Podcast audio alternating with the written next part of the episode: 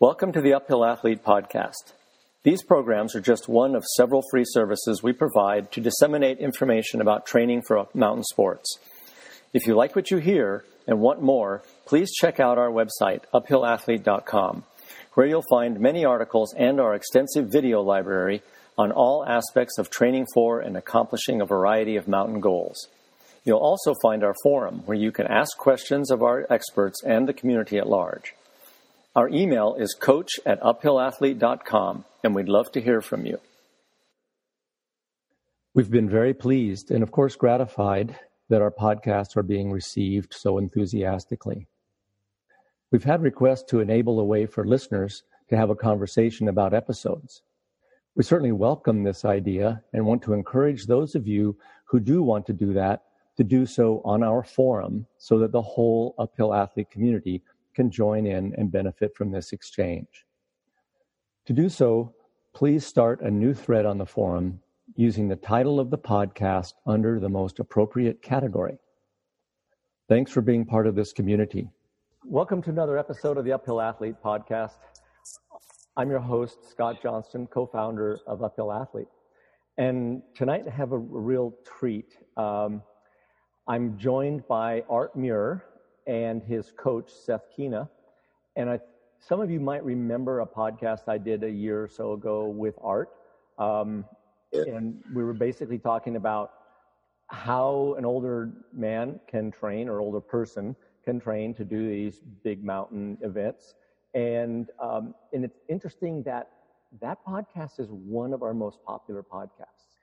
You know, you're not a big name, and we weren't talking about aerobic deficiency or those kinds of things, but yet that is one of our most viewed or listened to podcasts, downloaded podcasts. So I think people will be interested in hearing what you have to say tonight. Well, morning your time, so you're here in Kathmandu, but as real brief background, Art just climbed Mount Everest, and as far as we know, and I think we have this on pretty good authority, Art is the third oldest person to have climbed Mount Everest. And Art, I'm sure you're not going to be embarrassed to tell us, how old are you? 75. I was 75 on January 9th, so 75 and say 4 months, maybe roughly. I hadn't figured it out, but something like that. Yeah. Okay. Yeah. Very close enough. Good. And so I wanted to get, a chance to talk to Art while this was all still really fresh for him, and before he had to go, goes home and reenters society back in the U.S. And he is basically stuck in Kathmandu. The government has imposed some flight restrictions, and so he's not able to get out, and this gave us a great opportunity to get together. But so that's the backstory of what's going on here. And I just want to say, congratulations, Art, not just for the climb. I know the climb was, the pinnacle of, it was the end goal. But I think what, Seth and I know is you did a hell of a lot of hard work to get here. And I think that's the story that I think, the 2 or 3 days you climbed Mount Everest, okay, that's an interesting story, and I'm sure some very interesting things happened to you on it. But I think for most of our listeners, the 2+ year journey is really what I think people will be interested in. So thanks again for joining me. Well, I'm delighted to be here and have the opportunity to talk to you, catch up a little bit, Scott, and also share some thoughts about the work that Seth and I did together. But you put your finger on it. As an experienced coach, you really put your finger on it. It's surprising to me, but there's been a lot of press here about the age factor. Here's this guy, 75, who climbed Mount Everest. That seems to have elicited a lot of interest. For instance, we got to the airport and there's this gaggle of reporters, and I felt like, that it's kind of the fake celebrity standing there talking to people with clicking cameras and all this sort of stuff. But that's just a coincidence. That's just the sideline. I just happened, as to come to this later in life. And for me, the thing is that, you know, it's so important. I've told my kids this and I've told my friends this. It's so important to have dreams in life and to pursue your dreams. You know, you may not achieve them, but to pursue them, you know, one step at a time. And there's a progression involved. I've worked with Uphill Athlete now for 3 years, Seth for 2, you for 1. And I worked really hard before that when I started doing climbing, but I didn't have quite the right coaching expertise. I mean, I worked with really good trainers, but they were more adapted and had more expertise dealing with things like football players, for instance, elite college and NFL players. So I was working with really high-level people, but their emphasis was on sudden bursts of strength and continuing things with interludes, you know, the idea of putting huge force out. And as you know, mountaineering is completely different. And that's one of the wonderful things I think that you and Steve and coaches like Seth have helped redefine how people prepare for these climbs with long-term, strong aerobic bases. And we'll talk about that because I saw how that worked on my body.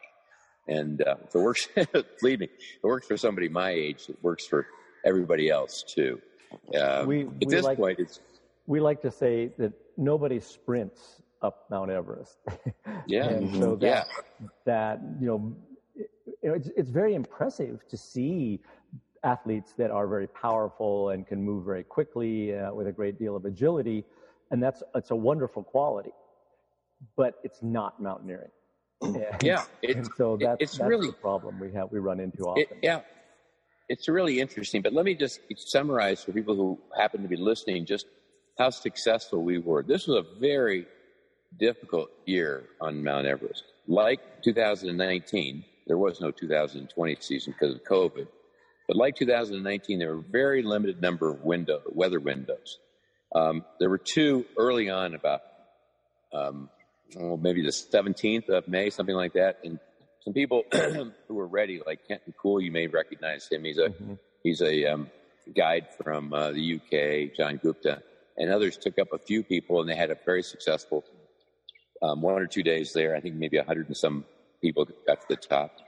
And then we, under the Madison Mountaineering, Garrett Madison is the guide that I used. He and the other guides and our star, Ang Furba, who's Nepalese, worked really hard watching the weather reports to try and get us into a position where we at least had a chance to summit. Typically, you know, you make 3 rotations on the mountain, and the last one you go from base camp to camp 2, you wait a night, you go to camp 3, you wait a night, you go to camp 4, and then you climb. We got to camp 2, the weather closed in. We were above camp 2, in camp 2 and camp 3, for something like 10 days. I can't remember exactly what it was because it kind of blurs together because the window kept moving. There was the jet stream, which was one consideration, but there were also these, so how high are camp 2 and 3, just so people know? Well, camp 2 is about 21,000. Camp 3 is about 23,000. And camp 4 on the South Col is about 26,000. Those are not very restful places to spend 10 days. I'll tell you, I mean, Camp 2 is pretty nice. There's actually a dining tent there. You know, we keep a staff. Camp 3 is on this precipitous slope, really scary. And then Camp 4 is on the South Col with 40-knot winds, freezing cold, tents ripped apart. It was a bit of an ordeal, but the point being that so they watched the weather window and saw this small opening for the May 23rd, 24th. So we, for instance, I left at kind of in the early way of 10 o'clock at night, started up from the South Col. Some of our group, stronger group, faster group, younger group, which was everybody else just about, started at about midnight. And I got to the top at about 8 o'clock in the morning. I was actually, I may not have been our first one, but I was there ahead of the group just because it kind of worked out that way. And it was cold and windy, but the sun came out, and then it turned out to be a pretty nice day. So Garrett and his guy, the group, we put 9 climbers on top, We started with four women. All four women made it, which I think is interesting. We started with, 14 guys, and about half of those made it. Anyway, so nine climbers, four guides, and 20 Sherpas. Hugely successful. Garrett is an example. Spent 2 hours on the summit, just greeting people and stuff like that. I came down, it was pretty crowded. I think maybe 130 people or something like that summited on the 23rd. There's a big traffic jam at the Hillary Step, and, you know, I have these stories and all this sort of nonsense. But the point being that many teams failed because of a number of things. They didn't figure out the weather. They got COVID among the team members. They had COVID, which was pretty widespread here among the Sherpas, which just, you know, if you don't have Sherpas, you don't climb Mount Everest unless you're a professional. It's just the bottom line. I had two fabulous Sherpas. We had nobody get sick. So that was the 23rd. We came back down.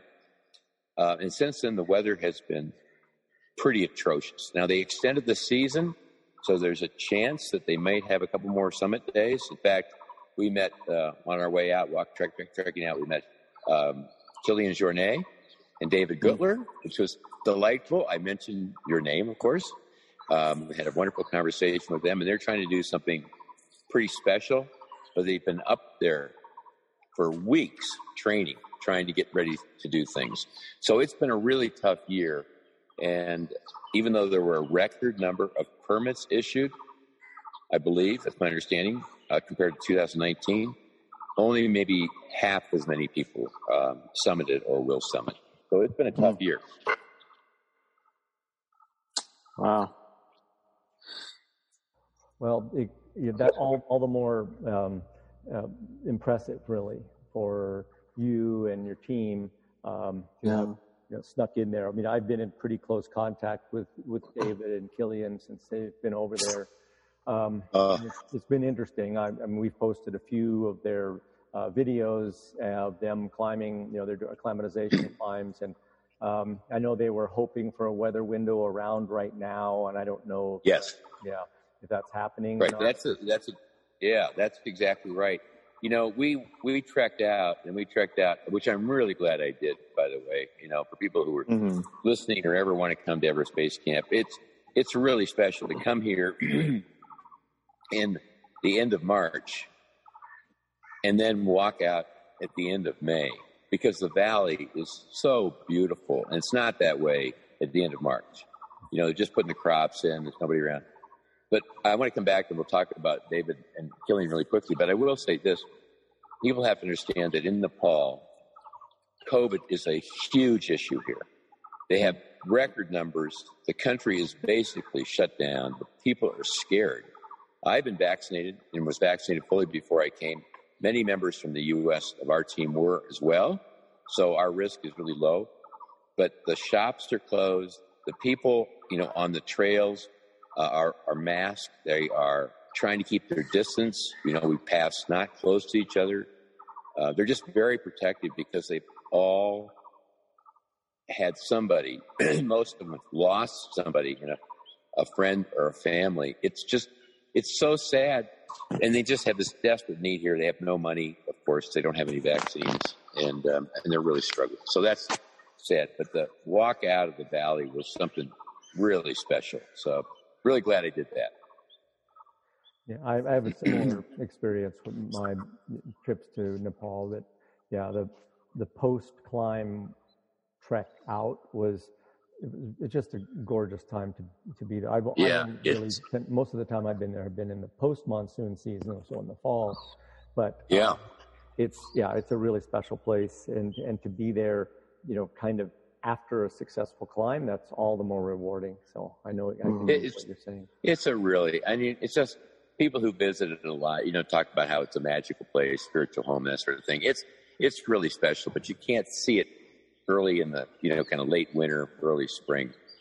I do want to chat for a minute, not to beat the uphill athlete drum too loudly, but I do want to express, first of all, how grateful I am and how fortunate I was to find you and Seth and to work with you. Yes. You know, I think we worked really hard about it. Seth had to kind of help me figure out how hard I could work before I broke down. There were, you know, if you look, it's such an interesting process because if you look at the progress, it's not linear, you know, it's, you know, 2 steps forward and 1 step back, or 3 steps forward and 4 steps back. And then you have to recover because we all have different physical configurations and issues with our body. And we had a lot of issues we had to work through, you know, because everybody's got unique things. I had things like a neuroma on one of my toes. I had a sore wrist, a balky knee, the shoulder, the knee issue. But I have to tell you, but one of the things that was so interesting is as I went along in the program, before I used to kind of, with some of the stuff I was doing, I kind of beat myself up and I'd hurt new things. But as I went along in the program, things started getting better. I had a, you know, some kind of a hip thing that just kind of went away. I can't remember it. And because once they're gone, you never remember them. But I have to tell you, the thing that's amazing to me is I knew this was coming in. It was a long-term process. And the idea was, this is not a race. This is just survival, preserving, keeping gas in the tank, having reserves, taking care of yourself, trying to eat well, trying to drink well, trying to, you know, all those things. And my knee, I actually had a cortisone shot in the knee that probably needs to be replaced at some point. No issues at all. That was number one. Number two, I had this, I'd forgotten from my notes, I had a sore wrist. Never thought about it. Never came up. Unbelievable. Maybe it's mind over matter. Maybe I'm just, you know, stupid and don't remember. I don't know. And the third thing was, this neuroma, which is kind of a pinched nerve on my toe, was really troublesome when I was doing certain kinds of things, but during the climb, going up and down, never an issue. Never an issue. Nice. And one of the things I discovered I think is so interesting is, you know, Nepal is very hilly. People already know that. There are a lot of, you know, there are mountains here. It goes up and down, up and down, up and down. And when we were walking out versus walking in, I noticed that my balance, you know, and my control as I stepped down these very slippery, very steep and precipitous steps that, you know, animals cross and people cross, everything here. There's no roads. People know it's all by porter or by yak or by helicopter. But they kept getting stronger and stronger. My balance got better. My foot placement got better. You know, it wasn't like I felt like one of the guides, you know, how you guys like walk through the mountains and it's like no issues.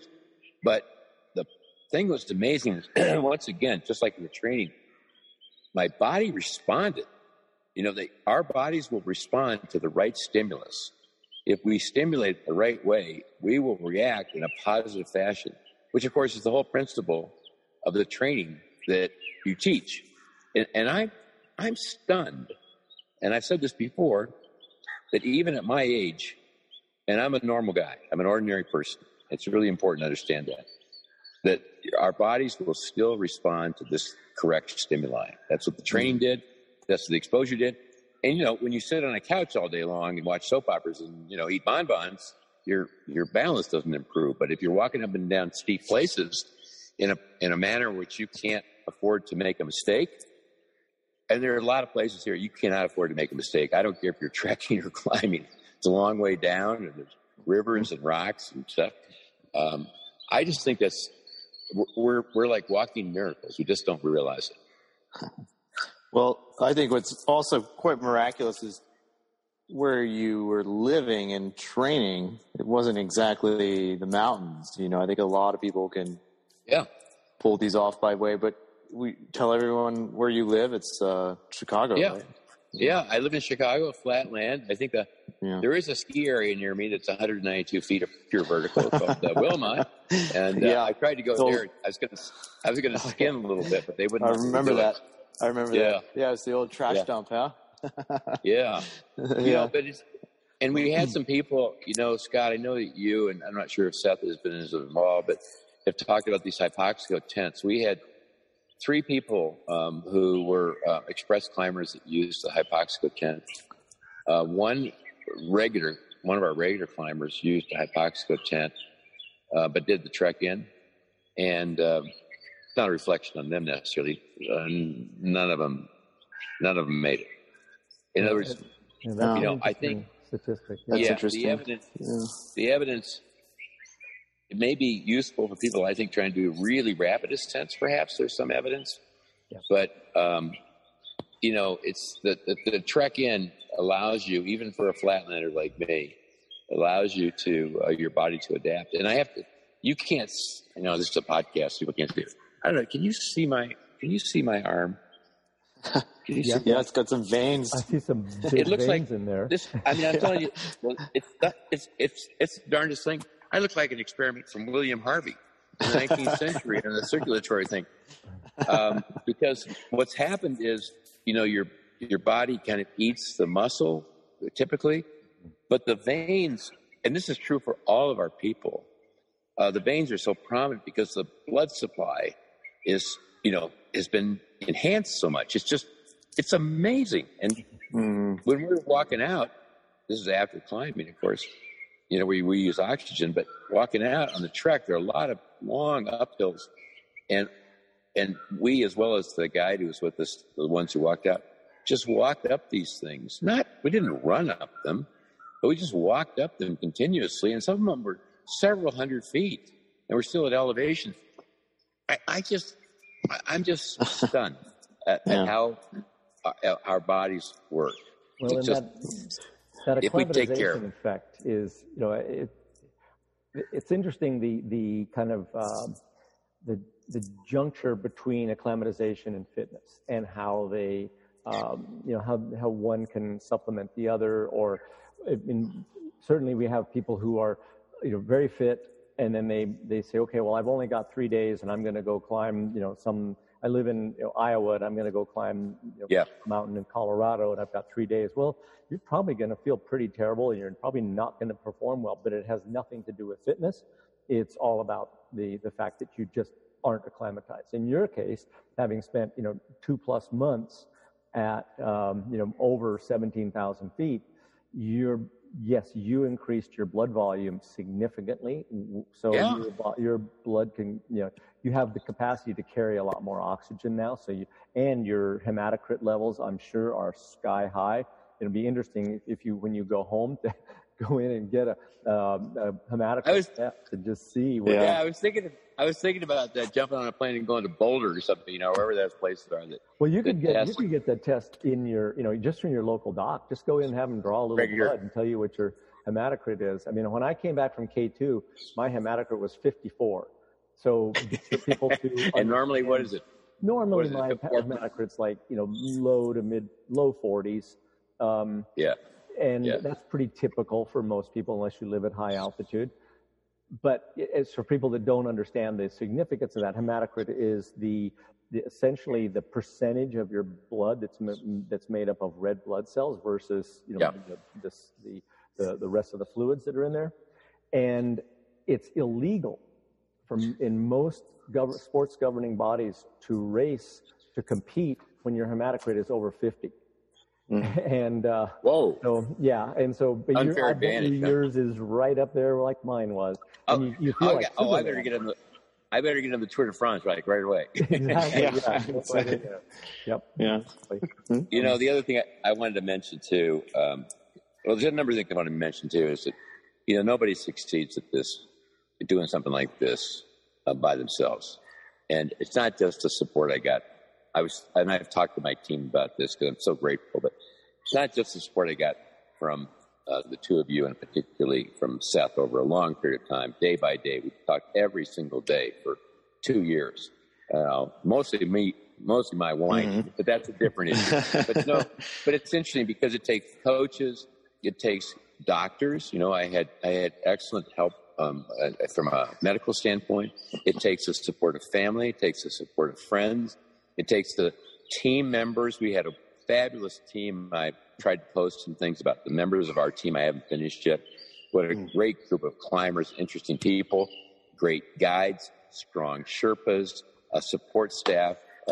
There's just the folks that ran base camp for us and then ran the logistics. I mean, it's just this whole army. I feel like it's one of those things like the circus. where you have the strongmen on the bottom, and then you build the triangle, you build the pyramid higher and higher and higher, and you get the little person at the very top, and that's what I feel like to do something like this. It's just, it's so gratifying because the web of connections is so strong and powerful. It's really special. It's really special. What were your Sherpa's names? I had two of them. Hassan Bote, who is a local. He's here from Kathmandu.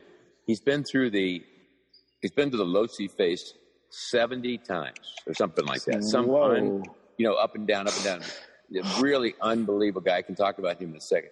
I want to, he's like, 5'2" maybe, and powerful and strong and friendly and nice and gracious. So he was kind of my Sherpa that went with me as I climbed, to kind of keep an eye on things, make sure things were done well. And then I had another one, Dawa Bote, who's much younger, who I think is probably a relationship. I didn't actually have a chance to, who worked up high, the ones that were fixing the ropes and, fixing the camps and stuff. And then we came together on summit day, and all three of us climbed. And when I got to the summit, you get above the Hillary Step. I just have to share that for you. So anyway, you start out from the South Col. I started out at 10 o'clock at night. And you start up the triangular face. You can't see anything. It's pitch black, of course. And all I can see is this string of lights. Now, we've all climbed in the mountains, and people listening have climbed the mountains. You see a string of lights, you see people above you. That wasn't like this. This was like looking up an elevator shaft to the top of a building and all these lights. And I'm thinking, if I keep looking up there, I'm not going anywhere. So I'm looking down at my feet because I can't stand that. And then you, for a good idea. The wind is blowing. It's cold. You're somewhere between anxious and scared. You're nervous, but you're working. But I'm kind of trying to keep in that zone, that heart rate 2 zone that I know I can maintain for a long time, that we've worked so hard on. It's just critical. And then finally you get to the balcony, the first stop where there's an oxygen bottle change. And it's like this crowd of people, all lights and changing and all this confusion, and my oxygen mask didn't fit right and I do all this kind of stuff. And then you're walking along, and then you see the sunlight line where the sun is starting to come up in the east. Let me tell you, that is a special, special moment. First of all, you're not going to die. Okay, that's number one. Number two, the sun is going to come up and be warm. 3, you're approaching the South Summit, which is, again, one of these things like, I'm thinking to myself, holy smokes, I'm walking along. I'm going to make it to the South Summit. That is so cool. Then you get up over the South Summit onto the summit ridge. By that time, the sun is, pretty much up, and you see that iconic summit ridge, where the people always get stuck, and you're heading toward the Hillary Step, and you realize, God, I'm on the summit ridge of Mount Everest. And then you're climbing over these rocks, which were the Hillary Step, and then you've got this snow slope, and you walk up this thing, and I expected an area to be at the top to be, like 2 ping pong table sizes, kind of flat and horizontal. No, it's just this ramp up. There's kind of a memorial there. And then it looks like a kicker for a ski jump. The other side is 9,000 feet down into Tibet. So it was remarkable. And what I kept thinking was exactly what the training was, and what Seth and I have worked on, and what you work on with all your athletes is stay in the zone. Long-term deal. Started at 10 o'clock at night, 8 o'clock in the morning. I had 1 sip of water. I think I might have had 1 goo at some point, because you're busy, moving and climbing, and you got all this gear on and oxygen masks. And so you have to train your body, as you very well know, to be able to sustain this by burning fat and not sugar over a long period of time. But it was cold and windy when I got there, so it's a little bit early. So I actually have my summit picture is sitting down on the very top ridge of Mount Everest, because I was too tired to stand up, actually. That's just the bottom line. I have friends that have these awesome summit photos, but I was there, and it was pretty powerful. Yeah, I'm sure. Wow. Beautiful description. Yeah. Yeah. How was getting down for you, Art? You know, it's interesting in the sense that by that time it started to warm up. And I actually think the temperature changed because a lot of our guys got there. There was one woman who was very special. She may have set a peak-to-peak record from Everest to Lhotse, 11 hours, 59 minutes. Kristen Harla, just a wonderful sweetheart of a team member. She got there earlier. I think I was probably next, but I think by the time most of the guys got there, because I saw them coming up about an hour later, it was quite a bit warmer. So I started down, and you can kind of feel the warmth. And oxygen, of course, makes a huge difference. We were still on oxygen coming down. But we ended up with a great big snafu at the Hillary Step, where there are two ropes, but there's not enough room to climb. And so the people who were coming up just kept jamming into the slot. So we had about a 40-minute delay there, where somebody finally took charge. And in fact, Garrett Madison was on the ridge, the summit ridge below the Hillary Step, stopped all the traffic coming up. So the people crowding up could come up, then people coming down could actually come down, and they could take some turns. And so he did a really fabulous job of that. And then it was just, I'm thinking about it. The walk down to Camp 4 from the summit was okay. There weren't a lot of people at that point. We passed most of them. But the one that got me was because you've been so focused on the summit, you get up there. Now we're at Camp 4. Now we're going down from Camp 4 down the Lhotse face, which is very steep, across the yellow band, down to Camp 3, and then all the way to Camp 2. You realize that the distances and the elevations are enormous. I was so focused on just, kind of moving and getting up and taking care of myself and trying to get dressed. There's a lot of stuff going, a lot of confusion. But then when you're coming down, you see how enormous the Lhotse face is, because you're in this big cirque with Everest on the one side, Lhotse, and then Nuptse. And it's just the vastness, the detail, the distance. It kind of hit me, because you're looking down and you can see how far people are. It's stunning that people have figured out how to climb these giant, huge, spectacular mountains and come back alive. Now, there is danger. I think 4 people have died this year on Everest. So you have to be aware of it, and it's scary, but it's this kind of satisfaction, I guess, and fulfillment. But again, you're so focused on it. When I finally got down to Camp 4, I have to admit that I was really tired. I'm in the tent, trying to get some water, trying to get some food. I also have to go to the bathroom, which is 40-mile-an-hour wind. I don't want to get back out of the tent. But anyway, Garrett comes, puts his head in, and asks, how I'm doing. And I have to tell you, I was thinking about my family and thinking about my friends, and I started crying. It was emotionally just overwhelming. Sure. So I understand. It's powerful stuff. I think anybody who has spent much time in the mountains can empathize with that exact same emotion. Yeah. Yeah. Yeah. I think that it's why we go there. Yeah. It's so, and that's kind of what I take away from this. It's not the fact that I'm an older guy doing this. The thing I take away from this is that we can still do all of these amazing, wonderful things. Our bodies will let us do it if we want to put in the work. And we have these, it makes life so vivid and so powerful and so, emotional. I have this, 2 years ago when I came to Everest and failed because I, got hurt. And I wasn't ready, just as Scott, as you had told me, I wasn't ready. I still have a bond with those people that's really close. This group, we spent so much time in doing things such a difficult, challenging way. We're just so close to one another. We're all here, by the way. We're all here in the hotel, eating and drinking to excess. I have to tell you. Yeah. But it's like a fraternity party. We have 5 meals a day and ice cream and beer and it's all kinds of stuff. But, you know, you build these things. It isn't just the memory of what you do as an individual. It's the bonding that you get and the shared experiences. And it makes life just so much more it's vibrant. You know, colors are brighter. The greens are greener. You know, you just feel better about yourself and other people. It's worth the effort. And I'm hoping that, I have to tell you, I'm hoping that what I can do is change the message from, you know, a guy who's 75, oldest American climbs.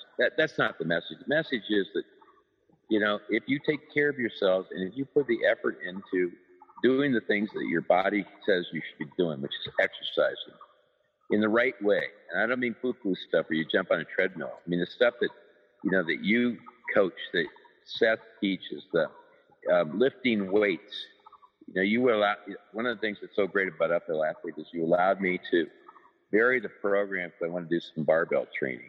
Okay, a little bit of that. And it worked out great. And it's really fun to be, at my age, to be able to lift up something heavy and then kind of like drop it on the floor, frankly. I actually like doing that. Yeah. I don't know. Yeah. Moving heavy things around just makes you feel good about yourself. Yeah. So long as that bar was warm enough for you, huh? No, that was the problem. You know, I got, what did we get into? Was it at 20 degrees? I had to call uncle. I can't remember exactly. Yeah. But I'm looking forward to going back in the summer with that, you know, hot barbell in the hot garage. I don't know. I love that picture you sent us one day of, you know, the thermometer in your garage. Your quote unquote. Yeah. And well, it's good practice for Everest. No? Yeah, but it's like everything else.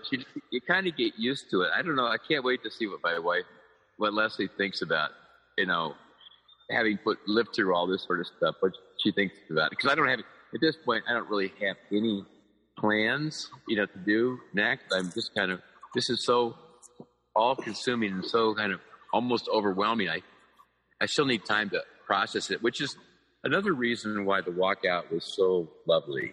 You know, it gave me time, and the others, not many people, a lot of people held out, but those who walked out, I think, really enjoyed the kind of decompression. And there is this certain kind of entry back into the real world that takes some time to adjust because, you know, you've been living in a tent for 63. The other day I slept in a bed without a sleeping bag. It was the first time in like 60 days or something. It was really wild. I'm thinking like, oh, this is pretty comfy. I think we were in Namche with an electric blanket or something. I can't remember, but it's been a great trip. And you know, like with other people, especially the two of you, I absolutely could never have done it without you. And so I'm really grateful, and it's just been a wonderful experience. I mean, you know, what else can you say?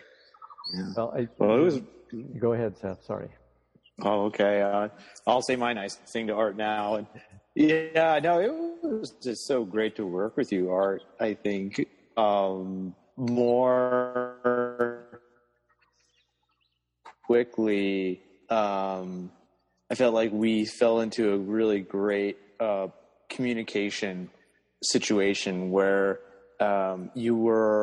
you kind of really knew what I was looking for. I think I made that pretty clear in terms of what the feedback I wanted as a coach to sort of keep that, keep you on the edge and to manage the other, you know, things in your life, all the factors that everyone has going on.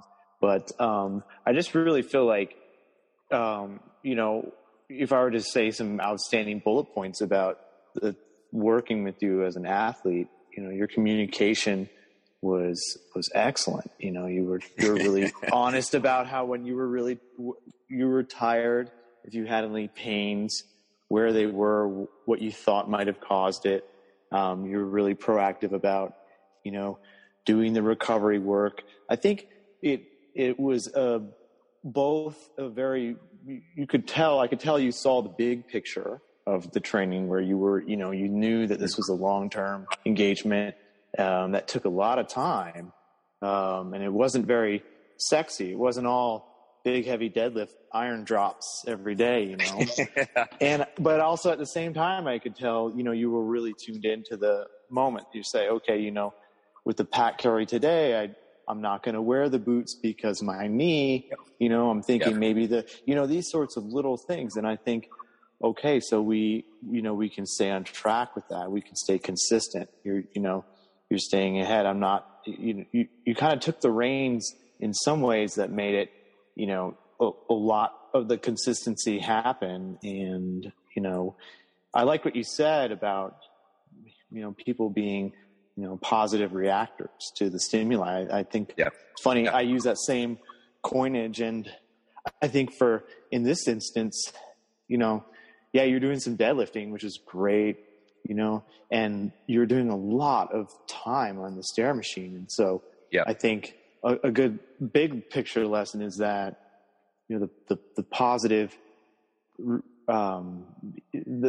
reaction in the positive direction towards being, you know, endurance for high elevation, you know, so we had a very specific goal we were working towards, and that was kind of front and center with everything. So, you know, it wasn't just to get fitter in general, but there were some very specific things going on. I just looked before our call, and you did, you know, 2 months leading up before Everest, you left, you did, I think 40 or 42 stair machine workworkouts.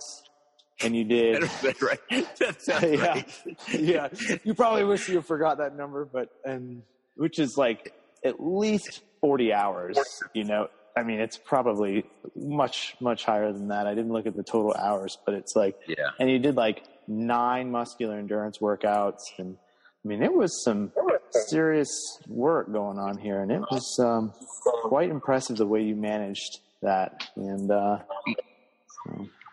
well, you know, it's great, Seth, because one of the things I thought was interesting was, you know, people have, this was during COVID too. So, you know, in my case, I could do most of the things we needed to do. But the stair machine was one thing I really couldn't replace. I had to go to the gym. The gym was limited. You know, we tried to do some with 2 sessions a day or something, but I could only do it. Only had an hour and a half slot. So normally, and from before, like when I was first working with Scott, we could do some longer ones. But it worked out great. And the other thing is, I did try to be, you know, honest, although sometimes it's hard to describe kind of because you're not even really sure how you feel. But I also had a lot of fun sending some of the comments to you. So we did actually have a lot of fun with that. We did. I think it's really important, you know, for people who are following this program or trying to do things on their own to understand that it's not just the physical part here. The mental stuff that is part of the training program that you and Scott and the other coaches at Uphill Athlete promote is about mental toughness too. You know, in other words, preparing, making sure that you are in the right zone for a long period of time. And I haven't looked at yet, but you know, you may recall that I wore a heart rate monitor for several days coming in and for some of the early climbs. Then it turned out to be draining my watch too much, and I couldn't, you know, I don't know, there are other kind of considerations since it was a secondary one. But it'll be interesting to see, you know, it helped me by looking at my watch to see what my heart rate was. It helped me make sure I was doing the things, you know, I was trying to stay in that zone where I knew I could do something for long periods of time, for hours at a day, as opposed to, you know, for minutes or just short periods of time. And I could see it in some of my other team members who didn't quite know where that, they were strong, okay, and they did really well, but they didn't know quite where that limit was, and they would be pushing themselves, and I could just tell they were working harder than they needed to. So it's a really important part of the training is the mental part of it, not just the mental toughness, but also the mental awareness of how your body's reacting. I'm not there yet. I'm not a you know, a high-class, high-level athlete, but I've learned a lot about that, and it's important because you can do things at one level for long periods of time, and if you exceed that level, you know, you can basically toast yourself like almost right away. So I think that's one of the really important things, and I know that that's behind a lot of the programming that you do is the mental aspect of it, so that you're teaching, you know, people how to use their bodies so they can sustain fat burning, you know, the shorthand fat burn close to glycogen over long periods of time. And that's what made it happen for me. I mean, Right. I'm still, kind of shocked, but it works. I think another important aspect is that up there, you know, your brain is suppressing your heart rate at elevation. So even if you want to, you know, say go above zone 2, you really can't. Your heart's not going to do it. It's recognizing, the brain is recognizing there isn't enough oxygen up there to get any returns. Yeah. So it says interesting. Yeah. And you know, another element too about the untold amount of hours that you were hiking on the stair machine, or if you, in the couple of times you did get out of town to go get into the mountains, you know, you're doing long, same thing, long, easy intensity, long duration. You know, when you're moving that for that long in the, you know, exact environment you're going to be going to, you learn to move well. You have increased your movement economy. And again, this is the specific modality of training that is really beneficial. You know, we're not going to, you know, use just any old, you know, pace just because it feels good, but it's like quite specific. And so, you know, those fractional energy that you're saving, moving up, you know, the Lhotse face, et cetera, it all adds up so that you get up and down off Everest, and you're not all wobbly on your feet. You know, you can do it. So. You know, it's so, you know, Seth, it's so interesting. I forgot about something I should mention because, you know, people ask, like, what's the toughest day and what's the hardest day and all this kind of stuff. And as you know, we do 3 rotations, the first time up to, you know, camp 1, then to camp 2, and then back down to base camp through the ice fall again. Next time is from base camp up to camp 2, try and touch camp 3, and then come back down. We couldn't do that because the weather was so bad. And on our second rotation, we had to stop at camp 1 and then go to camp 2 and then touch camp 3 and come down. But here's the thing. My hardest day was actually the third rotation on the summit climb, moving from base camp through the ice fall, past camp 1 up to camp 2. I got through the ice fall, which is, you know, plenty challenging, let me tell you. Got to where camp 1 was, rested for a while, and then I was just beat into the ground. And so that walk from camp 1 to camp 2, I had to do it. Normally it's across a fairly flat glacier, somewhat upward. It's a slow walk. People do pretty well. I had to rest step that walk every single step. I took something like, I don't know, I think that took me 13 hours or something like that. I was just trashed. And then somehow my body reacted. And when I started from camp 2 up to 3, up to 4, up to the climb, I was good. I felt strong. I was confident. I mean, I had to move at a deliberate pace, but it was steady.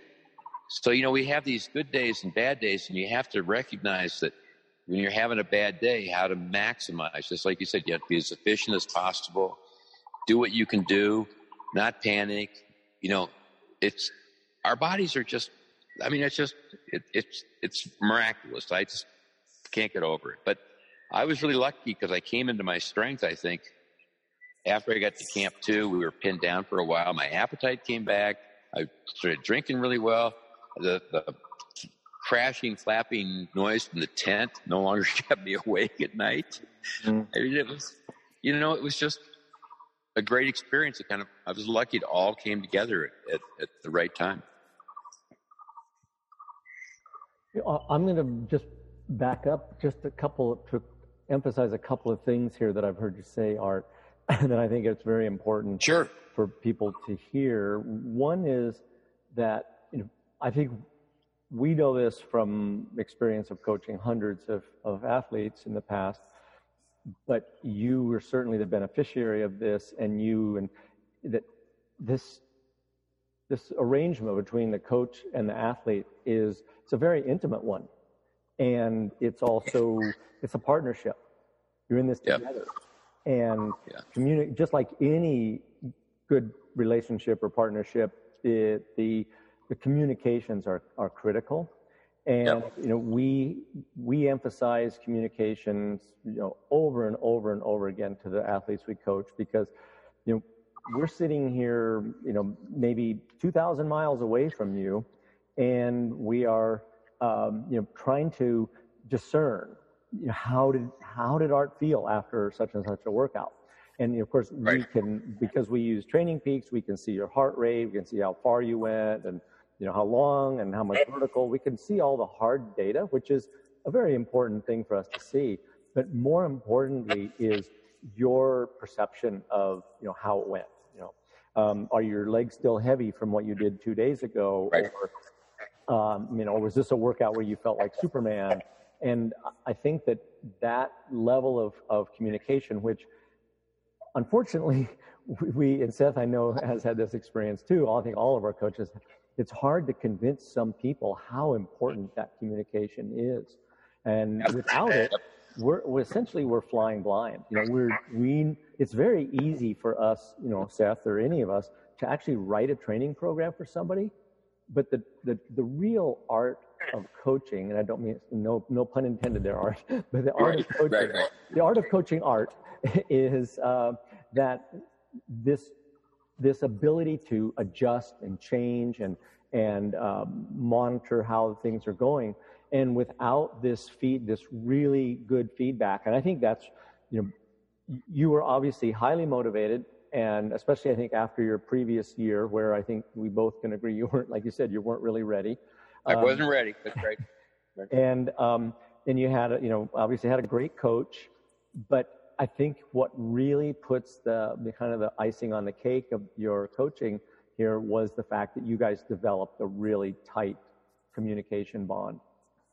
Yeah, Scott, I have to tell you, I think it's true. And I decided, and mostly because, you remember, you and I, you kind of, you know, started me out, helping me understand how important communication was. Okay, so I kind of got the idea, and I really tried hard with Seth because, you know, we come from almost different worlds. Here he is, you know, a young, outstanding, expert rock climber, you know, athlete, you know, kind of stuff. He's got to relate to this old guy, okay, whose body doesn't work the same way.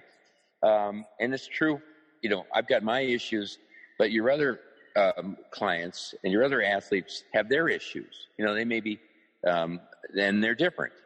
So I decided to try and be as honest as I could be. And sometimes it's really hard because, you know, you ask me a question like, how do I feel? And I think to myself, you know, I don't know. I guess I feel okay. You know, that doesn't help the coach at all.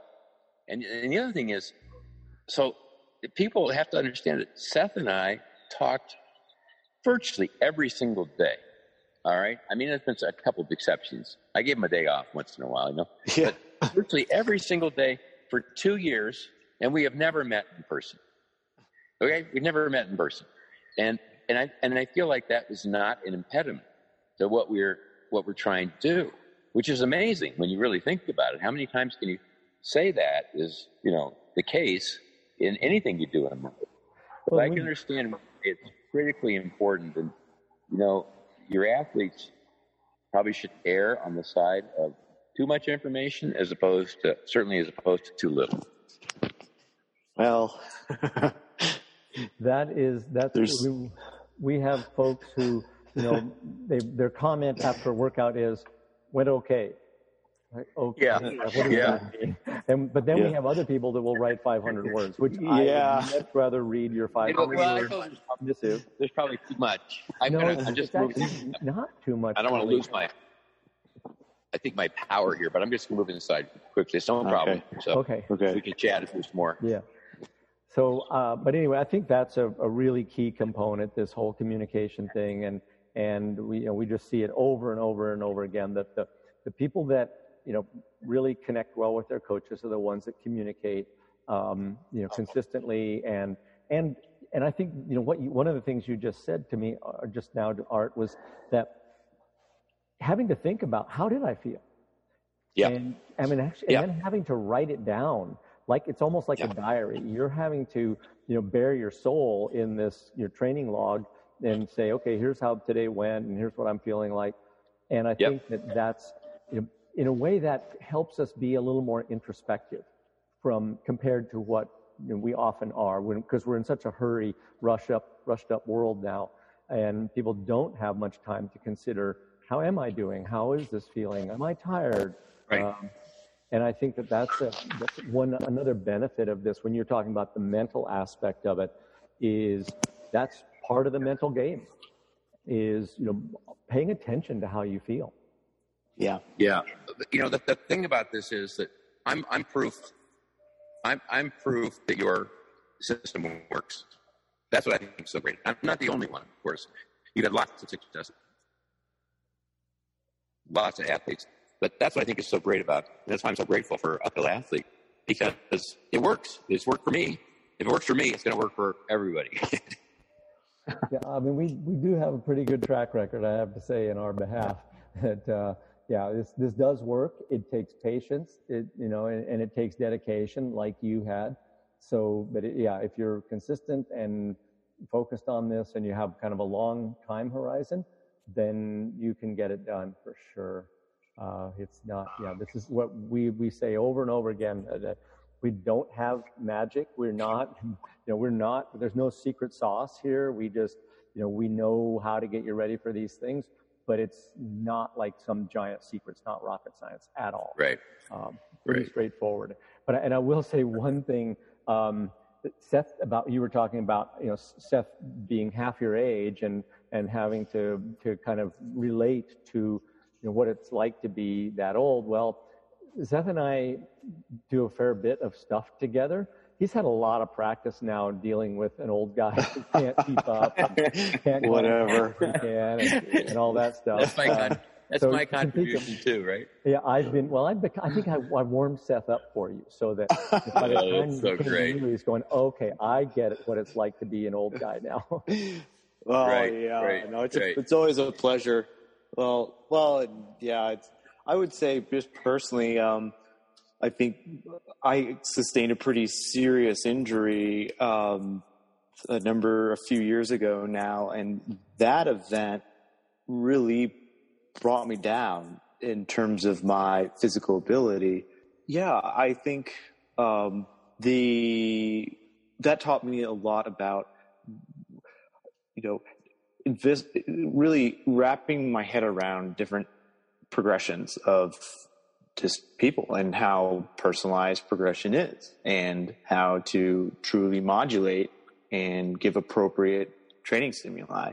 And I do think I didn't just book learn it. I unfortunately had to learn it through experience, but, I think one thing, and this kind of relates to the comments, discussion that Scott was just having, which is, I think you can kind of develop an empathy for yourself, just like I develop, an empathy for you while we're working together. And, it's incredibly beneficial because, you really can't fake your fitness level.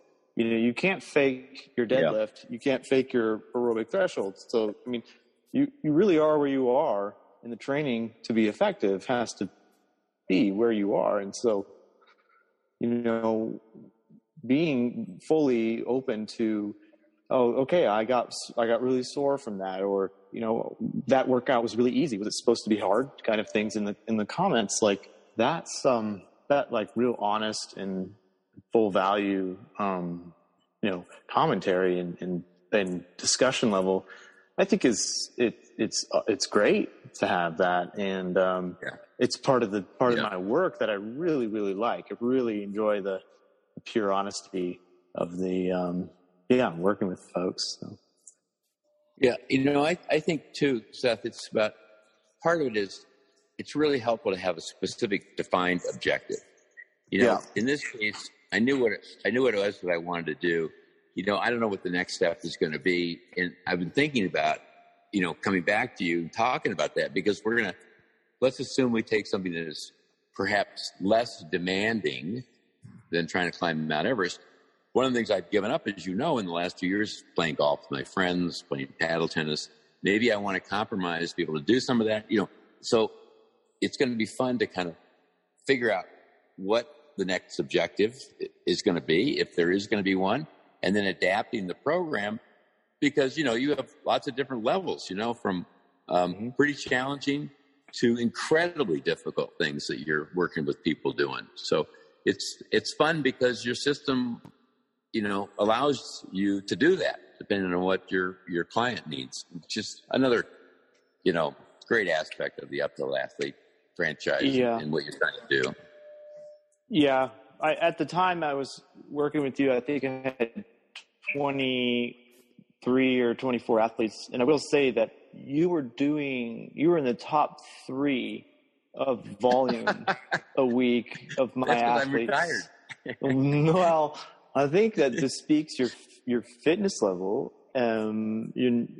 our ability to really modulate the training. I think we had to resting. I mean, we were doing like 2 rest days every 10-day period. I think we had a very unique style of modulation that really fit. Yeah.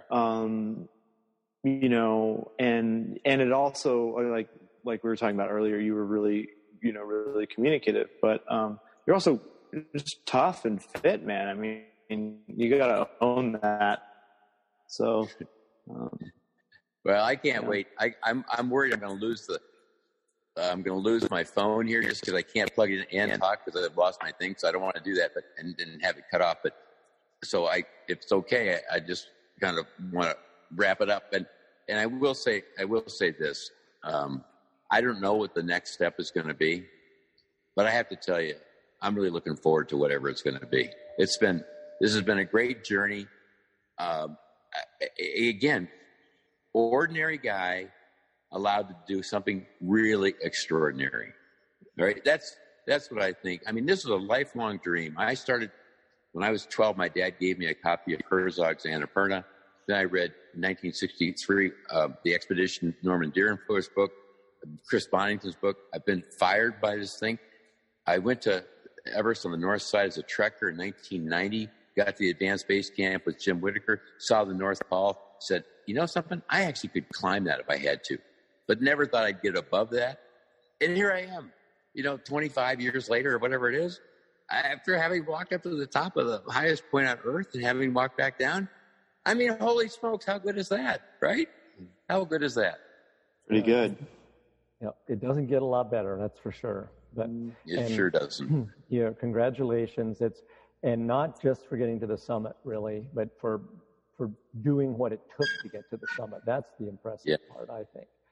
Yeah. And I think you would agree. I mean, these kind of I agree, Scott. Big goals. Right on. That, you know, people like Steve has talked about this in some of our podcasts. I think I'm sure Seth would totally agree. Is that it's cool to have these goals, some really hard climb or some big race or whatever it is you're training for. But once that's accomplished, it's like, okay, well, that was interesting, but it's not as satisfying. The accomplishment isn't the satisfying part. It's the fact that you could do what it took to accomplish that goal. Right. It's like Peggy Lee. Is that all there is? She had a famous song, Is That All There Is? And I thought it was so strange. I actually had been so focused on the process of getting ready that became the event for me. Then I realized, wait, I got to go climb the mountain now. I got to do that too. Yeah. I better say goodbye because I know I'm going to lose you guys in just a second. We'll let you go, and good luck on getting out of there. I hope the airlines start flying soon, or the government. I do too, and I'm grateful to you both. You know, it just wouldn't have been possible without you and many other people. So it's a pleasure to talk to you as always. And I'll probably circle back when I do get home, assuming that that's sometime in 2021. Thanks, Art. Thank you, Art. Okay, guys, it's been great. Thanks so much. Bye-bye. Bye-bye. Bye-bye. Thanks for joining us today. For more information about what we do, please go to our website, uphillathlete.com.